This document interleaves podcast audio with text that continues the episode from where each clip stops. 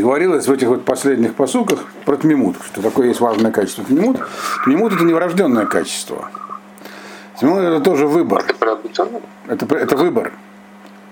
Вот. Просто он выбирается чуть-чуть по-другому. Тмимут, чтобы, чтобы вести себя бойфон тмими. И дальше, кстати, будут примеры. Вот почему я вспомнил, что дальше будут примеры. Не такой простой путь. К этому пропали с экрана. О, появились. Тмимут, ему он не постигается интеллектуально, он как бы от, от кого-то должен приниматься. Вот. Подробности нам неизвестны. Но как бы вот батмимут это означает не мудрствовать, но действовать при этом правильно, безошибочно. Вот. Вот.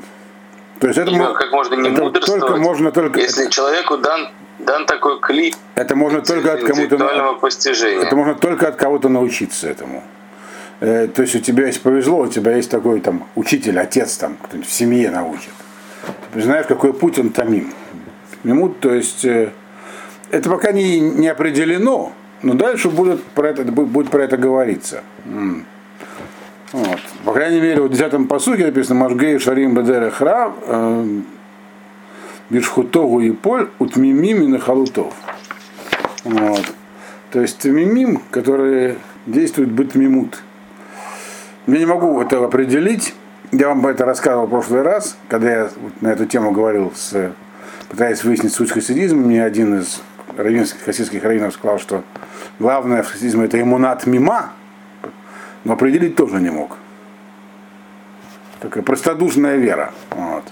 При этом человек может быть сам... Причем человек может быть сам сколько угодно изощренным интеллектуально, но вера простодушная.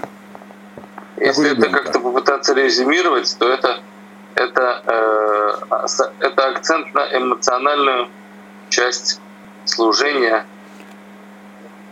Я бы сказал, что эмоциональное и рациональное. Есть какое-то другое подразделение. Это отказ от, э, от, э, не от интеллекта, а от интеллектуального э, анализа всего. То есть, ну, хорошо, если человек делает себя если ребенком. Интеллектуально человек отказывается, а что остается? Остается эмоционально. Остается не эмоционально, остается детская непосредственность. Ему это детская непосредственность. Но это вид, это, это какой-то тоже какая-то эмоциональная. Какая-то, но это не совсем эмоциональная. Это не то, что человек своим чувствам прислушивается. А он э, э, как ребенок себя ведет. То есть ребенку многие вещи очевидны, просто потому что у него есть установки такие. Вот он установки получил от родителей, он ими руководствуется. Это вот этот мимут. Ну давайте пойдем дальше. Э, седьмой, э, четырнадцатый посук. Аже Адам и Фахет Тамид. У Макше Либо и Поль Бера. Это немножечко, это как на ту же тему. Счастлив человек, который все время себя пугает. А который ведет себя мужественно, ничего не боится, он падет перед злом. Я говорю вам, что в, этой, в эти вот все практически до конца этой главы, последние там два-три посука не такие, а так все мысли, которые высказываются, они выглядят очень парадоксально и раздражающе. То есть меня это показывает на их, так сказать, глубину, это такой какой-то шаг, шаг в сторону такой. То есть здесь написано следующая вещь. Человек, который боится, который пугает себя, вот он счастлив. То есть, когда с человеком происходят тяжелые вещи, всякие, вот, то правильная реакция это не мужественно переносить удары судьбы, так? а понимать, что этого надо бояться. Не бояться, а понимать, что надо бояться. То есть как бы пугать себя. Говорить. На самом деле это страшно. Не испытывать страх. Испытывать страх это как раз эмоция. Вот. А понимать, что это страшно, что вот этого нужно бояться. Вот. А человек, который Макше Лебо, который как фараон, который был Макше Лебо, это чему хорошему его не приведет. Он говорит, я ничего не боюсь. И на него обрушиваются удары судьбы, как говорил Гамлет, так сказать, склониться под ударами судьбы, или все же оказать сопротивление. То есть говорит, что удары судьбы нужно воспринимать именно как удары судьбы. То есть нельзя делать вид, что это не удары, и что я такой мужественный, я все могу перенести. Кто такой вид делает, он точно упадет. Как раз интересно, что я сегодня слушал по этому поводу небольшое выступление Джордана Петерсона, который, как известно, клинический психолог. Джордан Петерсон любит, любит на эту тему философствовать. Да, и он там говорил интересные вещи. Его да? мото. Говорил, что человека, человек, люди чувствуют, так сказать, дистресса обращаются за помощью, не когда у них что-то плохо, а когда у них в комплексе все вокруг плохо, и они не хотят это признать. То есть задача, говорит, ни один человек не может выстоять перед всем. Во-первых, нужно понимать, что все, что сейчас с ним происходит, то это требует помощи откуда-то извне. Вот это вот здесь написано, примерно та же мысль. Человек должен понимать, что есть вещи, которые сильнее его, он их не может выдержать эмоционально. Если думает, что он все может выдержать, то он сломается. Никто не может выдержать всего. То есть, когда тебе что-то на тебя бьет по голове, надо понимать, что это, нужно, что это именно бьет по голове, а не это просто, просто нужно этим пренебрегать. Подумаешь, бьет. Все. Вот это то, что это мысль, которая здесь изложена. Так Парами Мальбем ее объясняет. И это очень, так сказать, звучит очень современно. То есть, это очень правильно. Да. И к чему это клонит здесь, что вообще-то наши естественные реакции – реагирования на, на ситуации тяжелые, любые ситуации жизненные, могут быть инстинктивно неправильными. Вот, потому что это э, инстинктивно человек считает, что он, если тебя, так сказать, ломают, стой твердо и не ломайся. Вот. То есть не нужно признавать проблему, нужно стараться ее как бы победить. А здесь говорится, нет, не так. Не, нужно понять, что, что, что происходит, и есть вещи, которых надо бояться, которых надо понимать, что это да, что это серьезная вещь, что происходит, тебе нужна помощь и так далее. Пятнадцатый посуг.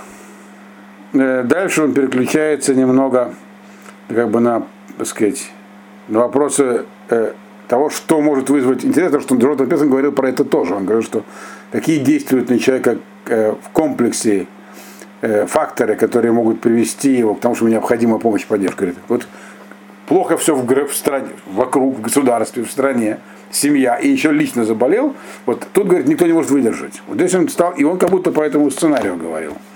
Значит, э, Петерсон, здесь он начинает говорить про то, что вот, э, то, чего нужно бояться, то, что плохо на уровне, так сказать, места, где ты живешь на уровне власти. Это кто, это откуда? Это он, это он где это говорит? 15, в 15 посуке, сейчас мы ее прочтем. Арина Гем Ведов Шукек Мушель Раша Аль Амдаль. Тут несколько посуков про это. Ага. Значит, э, как лев вопящий. Ну, у льва есть э, два вида звуков, которые он издает. Шоег, да. Э, он может лишь ог, а может, э, может лингом. Шоэг это обычно рычащий. А какой еще звук по-русски есть у льва? Как нам перевести это как-то? Лев по-русски, по-моему, только рычащий. Рычащий. Ну, рыкающий, скажем, для примера. То есть рычащий, рыкающий. Если лев не рычащий, а такой рыкающий. И медведь, ну как сказать, что делают медведи, какие звуки они издают?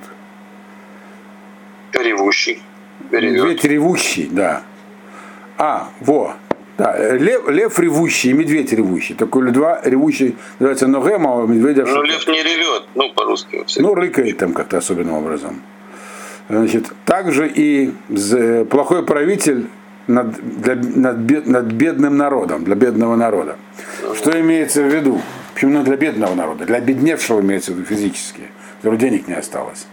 Лев, он, когда голоден, он рычит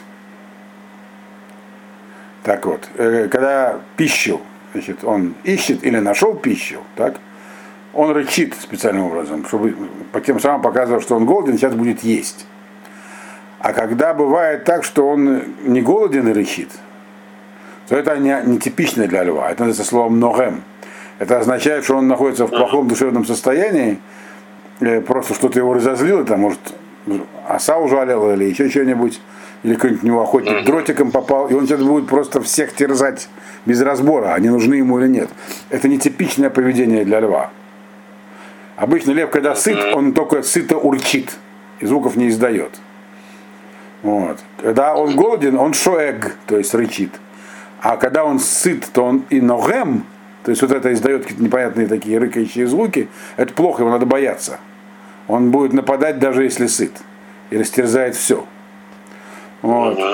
И медведь, а медведь так себя всегда ведет. Медведь, он такой, он сыт, голоден. Если он что-то увидит, он нападет. Да, да он шокек. Он всегда хочет напасть. Так вот, так же э, этот самый правитель для у бедного народа. Имеется в виду, что правитель может быть жадный, так? Вот. Э, может быть злодеем. Но если он жадный, злодей, то это плохо. Если он просто злодей, то он э, э, будет как э, лев, который, когда нужна добыча, придет, заберет. Вот. Но он не будет просто так убивать каких-нибудь там овец или чего-нибудь еще. Зачем ему сейчас убивать? Когда ему что-то, когда что-то можно взять, он возьмет, а просто так терзать не будет. Вот. Э, Это как флор. Флор. Нет, флор он деньги собирал с народа. Нет, он же был и злодей он был. А злодей это означает, что даже если правитель жадный, он понимает, что нужно дать э, народу подрасти, так сказать, деньгами. Вот.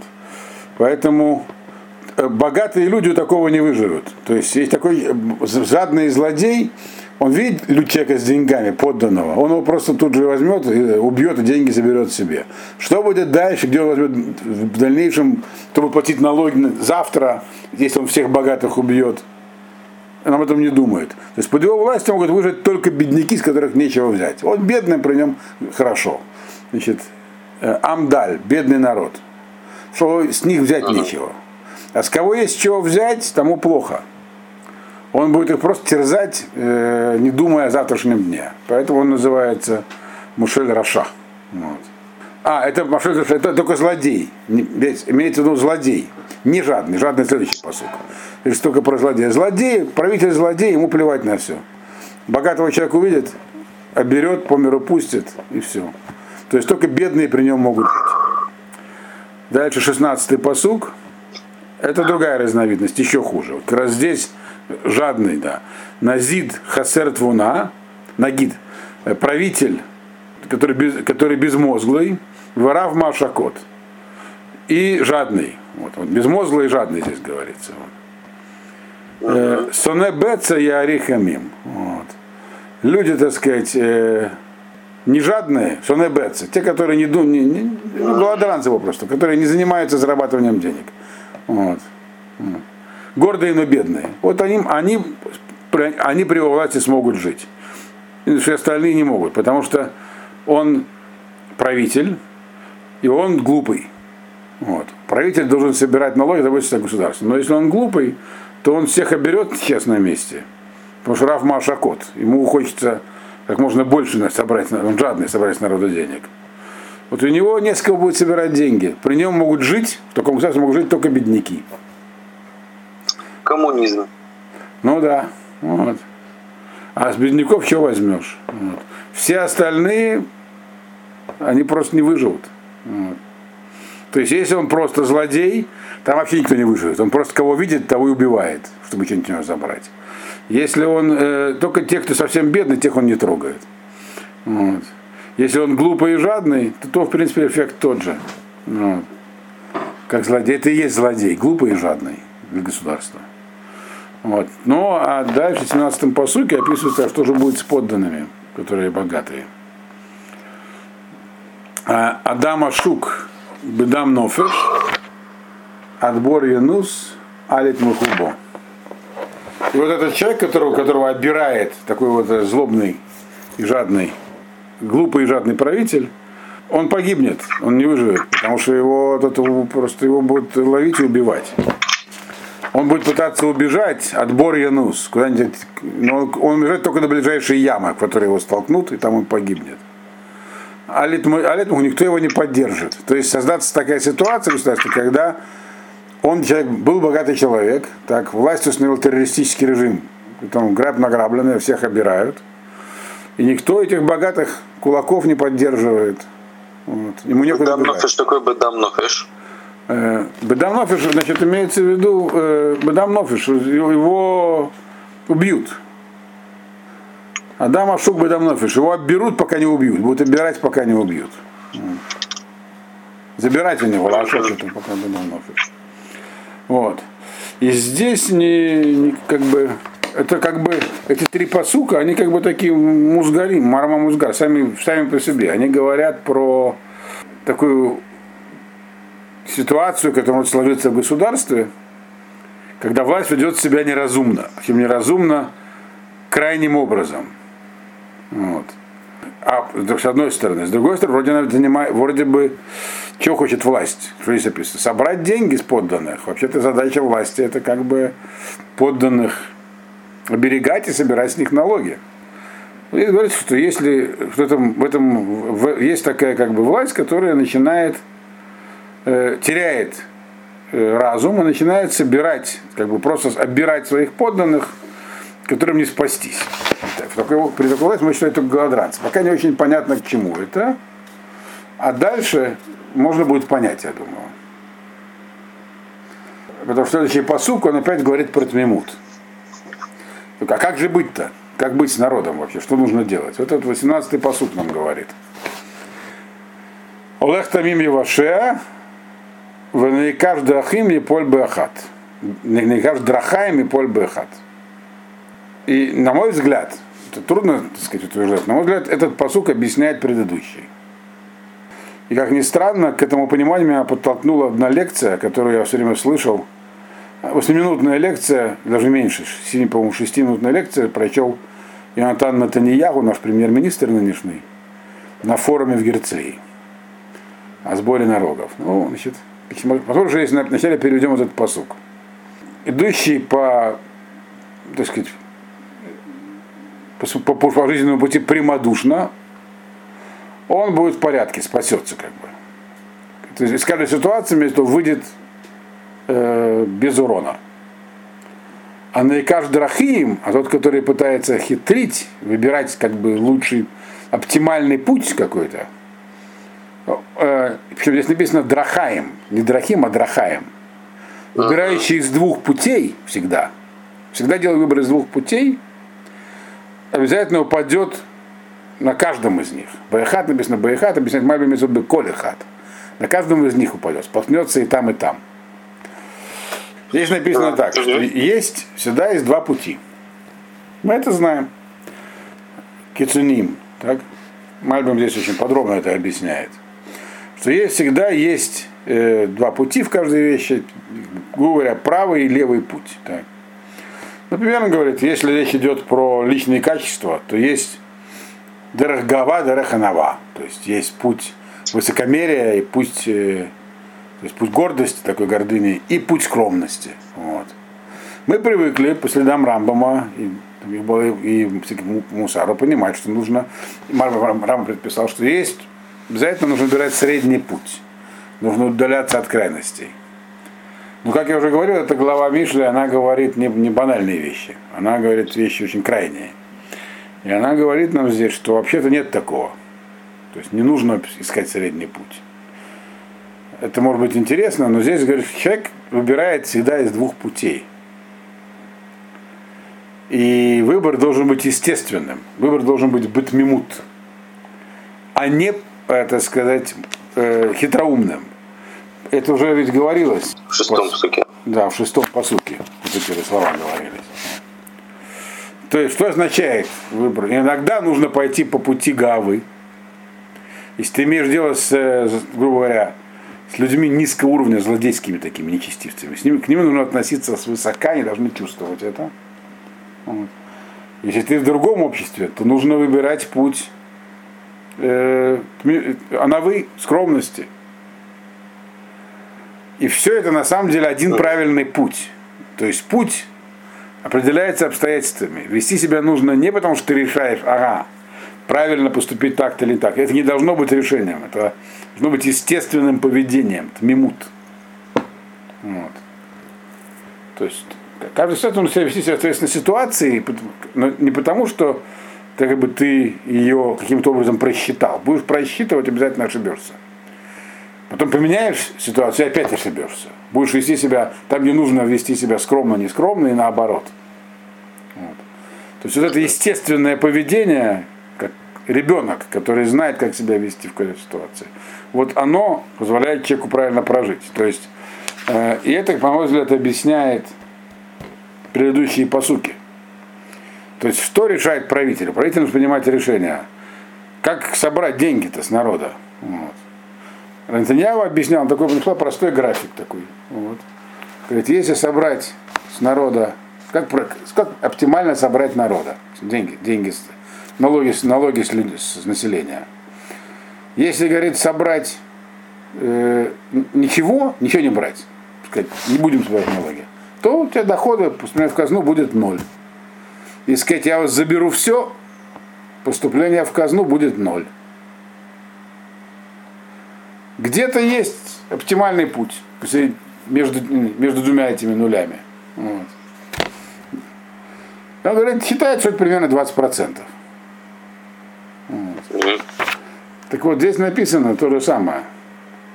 Вот этот вот, который, правитель, который кидался из крайности, он, то есть он даль. Он приводит, то есть он этот самый, он, он жадный, он глупый и так далее. И, те, кто может э, государству помочь, при нем не выживает. Вот.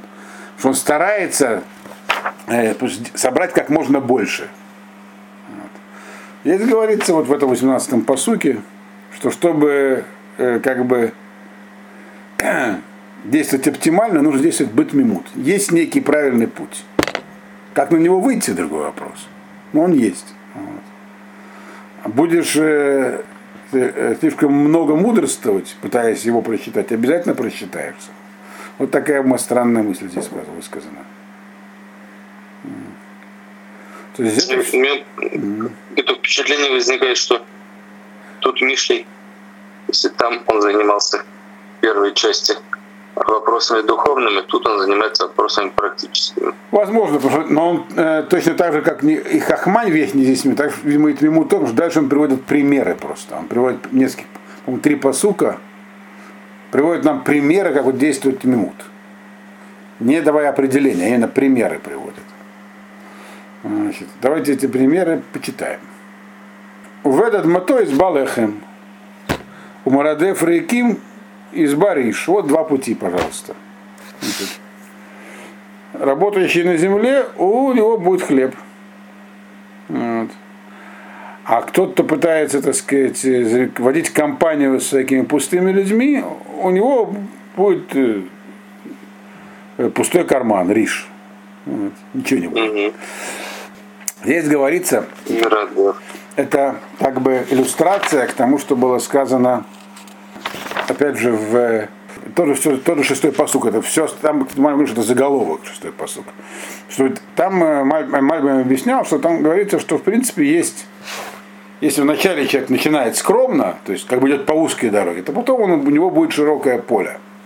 Вот. А если хочет все сразу, то в итоге окажется в такой теснине. Вот здесь то же самое мысли проводятся э, работающий на земле с балехом, то есть водай, понятно каждому человеку, что если тебе ну, хочет, ну, хочешь прокормить себя, работай, сажай урожай, вот.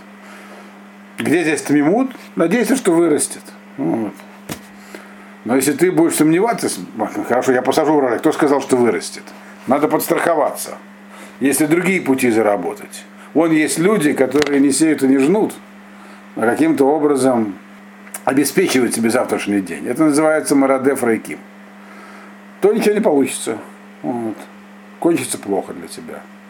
То есть Дерехт Мимут это то, что вот очевидно верно сейчас. Здесь такой пример приведен. Хотя и скромно. Мимут всегда скромно выглядит. Вот. Дальше. Двадцатый посук. И шимуним рав брахот в ацлага ашир лоинаке. Вот. Э, человек, у которого есть как бы вера, упование, на него и у него есть много благословений, а который торопится разбогатеть, э, лоинаке, это, так сказать, ему это не поможет его желание. Вот. То есть это тоже продолжение той же темы. Вот ты землю там обрабатываешь, хотя обрабатывать землю очень хитрое занятие. Вот, но тем не менее, Рав Брахот, то есть это вот Дерех Тмимут, он притягивает благословение. Вот. А тот, который Мирадеф Рейким пытается как бы подражать другим, которые быстро что-то хотят достичь, это не получится. Вот. Это не, благословения там не будет. Вот. Э, дальше. Что такое Ацля Шир, он типа? Ац это торопится, торопится бежит, разбогатиться. Торопится, да. торопится обогатиться. Да. Люинаке. Да. Люинаке это что, что это у него это не получится? Ну да. Словно Люинаке. Какой раз посук? Люинаке, маме говорит, мы онеш, от наказания не, не спасется. Наказание. То есть это все его как бы продолжение этой аллегории с узкой э, с дорогой шел, которая вначале становится узкой. Узкая означает будет ему плохо. Mm-hmm. Вот.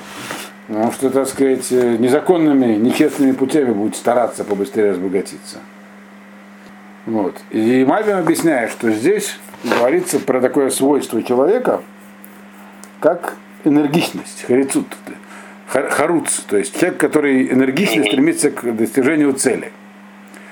И там есть два пути. Вот. Есть как бы достижение цели, можно достигнуть не торопясь, как бы лениво, лень, и энергично. И вот можно сказать, что лень это правильный путь. Лень в смысле не, не слишком энергичные действия. Действует, делать то, что надо. Харуц, он будет действовать, использовать все возможные пути. И в итоге кажется виноват. Вот. А, а Ишимуним, Ишимуним, он пашет землю, полагается на Бога, скажет, ну он лентяй. В данном случае это, это то есть два крайних пути. Делать все, что возможно, и делать только то, что необходимо. И нужно выбирать. Иногда нужно выбрать путь, делать только то, что необходимо. Вот. Дальше 21 посук. Акер по ним лотов, а патлехем евша говор. Ну, дословно здесь написано, тоже мысль на самом деле очень неординарная здесь написана которая так не сразу, кажется. Значит, будешь полагаться на того, ну, тому, на того, кому доверяешь, а керпагим дословно, ты тот, кого ты, кого ты знаешь, это не, не хорошо. То есть полагаться на, на тех, кого ты хорошо знаешь, э, это нехорошо. Потому что за кусок хлеба, когда человек доходит до крайности, то любой человек может предать. И в шаг этот. Это тоже пример того, как есть два пути. То есть, в принципе, если у человека есть надежный партнер, друг, сосед, все что угодно, так, то он склонен на него полагаться безгранично. Говорит, это неправильно. Любой человек может оказаться в ситуации, когда его припрет, так, и он окажется ненадежным. То есть, опять же, э, э, ситуация Бетмиут, когда смотрите, ну, важна ситуация, а не, а не люди, которые в ней действуют. Нельзя ни на кого полагаться только потому, что ты его знаешь.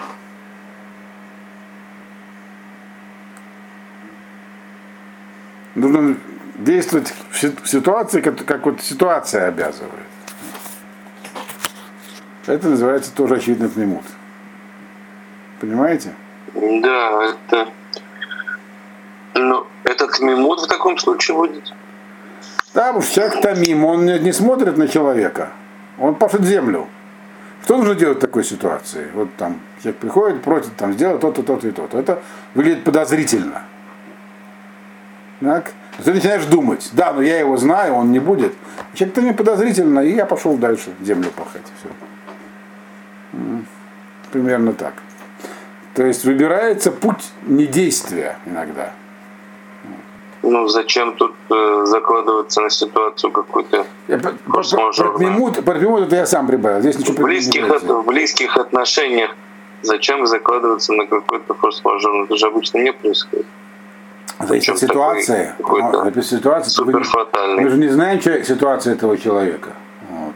Но если действительно человек может так попасть в такую тяжелую ситуацию, человек бедный, он склонен э, э как бы он может обмануть когда у него ситуация совсем плохая. Это надо понимать. То есть я не, на самом деле не уверен, что здесь говорится про Тмимут. Это может быть просто сам по себе Маамар. Он просто связан с предыдущим тем, что здесь тоже высказывается крайне неординарная мысль. Потому что, в принципе, там, мы всегда говорим, что ну, обычное восприятие человека. Если человек надежный, ненадежный, вот, если у, у него репутация, он такой, мы ему верим. А это говорится, верить нельзя. Зависит, все зависит от ситуации. Если их очень сильно припрет, какой его не был надежный, он окажется ненадежным в итоге. Это случалось так. Отдал уже деньги надежному человеку, он тех не возвращает, потому что у него ситуация изменилась. И годами не возвращают. Некоторые 20 лет не возвращают. Так еще и не вернули. Невгаль легон ишра айн вло еда кихасер евейну. Евейну. Значит, это тоже мысль сама по себе такая. Опасается за богатство свое. Человек, ну, раайн такой, скупой, прижимистый. Э, и не знает, что тем самым он себе наносит ущерб и убыток. То есть именно из-за этого у него все пропадет. То есть Раайн это специфический такой прижимистый, это который в ситуациях, когда нужно помочь деньгами, то есть нужно дать деньги, не дает. В итоге он деньги потеряет тем или иным путем. Причем не, не обязательно мистическим, просто у него их отнимут. В предыдущем посуке было написано, что нельзя всегда давать и помогать. Все наоборот, да. да. А, ну и так тоже. То есть это два пути. Как, а как вести себя правильно? А вот Дерех нужно искать... Совсем здесь заплел все мозги. Да, где здесь Дерех Мимут? Ну, так сказать, как поступать по ситуации, получается. Ситуация диктует. 23-й посуд. Мохия хадам ахархен, э, ахарайхен э, емца мимахалик э, лашон. Ну, это на самом деле мысль простая. Тоже два пути есть у человека вначале, так сказать, удобный и неудобный. И неудобный в итоге оказывается правильным. Упрекающий человека После этого, однако, сейчас упрекающий, однако после этого он получит, так сказать, награду от этого человека. То есть э, человек поймет, что хорошо, что его упрекали. А, это, а в, в отличие от того, который всегда говорит только приятные вещи, махлик лашон. Ну, мысль сама по себе понятна. Так? Сейчас нужно сказать человеку что-то неприятное, потому что ты видишь, что он поступает неправильно, он ему не понравиться, но потом он это оценит. Это часто бывает. Бывает, что и нет, но бывает часто, что оценят. А если все время его хвалишь, то даже за вещи, которые нельзя хвалить, когда он потом, потом это ударит его по голове, он будет тебе, мягко говоря, неблагодарен. И вот приводится такой mm-hmm. пример, крайний пример, в 24-м посуке. Гузель авив воемо, амер эйн пеша, хаверула ишмашхит. Человек грабит своего отца и мать, а ему, а этот ему, ну, который говорит с ним, говорит ему, я все в порядке, ты ничего плохого не сделал, так? То он как бы тем самым сообщник он, самого, сообщник убийцы. Здесь берется крайне мерно. Любой гезель это вообще преступление. А тут говорится про самое страшное. Человек, который грабит своих родителей, которых он обязан уважать, бояться, помогать и так далее. Но его, так сказать, какой-нибудь там приятель, который говорил в предыдущем посуке, он э, махлик лашо, он говорит, да, нет, не страшно, да, можно так поступать. Все так делают, все твое. Да. И так далее. Вот. То он в итоге пособник убийцы. То есть это пример того, кто такой махлик лашон. Когда тот человек получит наказание, то тоже будет неблагодарен этому, который ему говорит, что в порядке.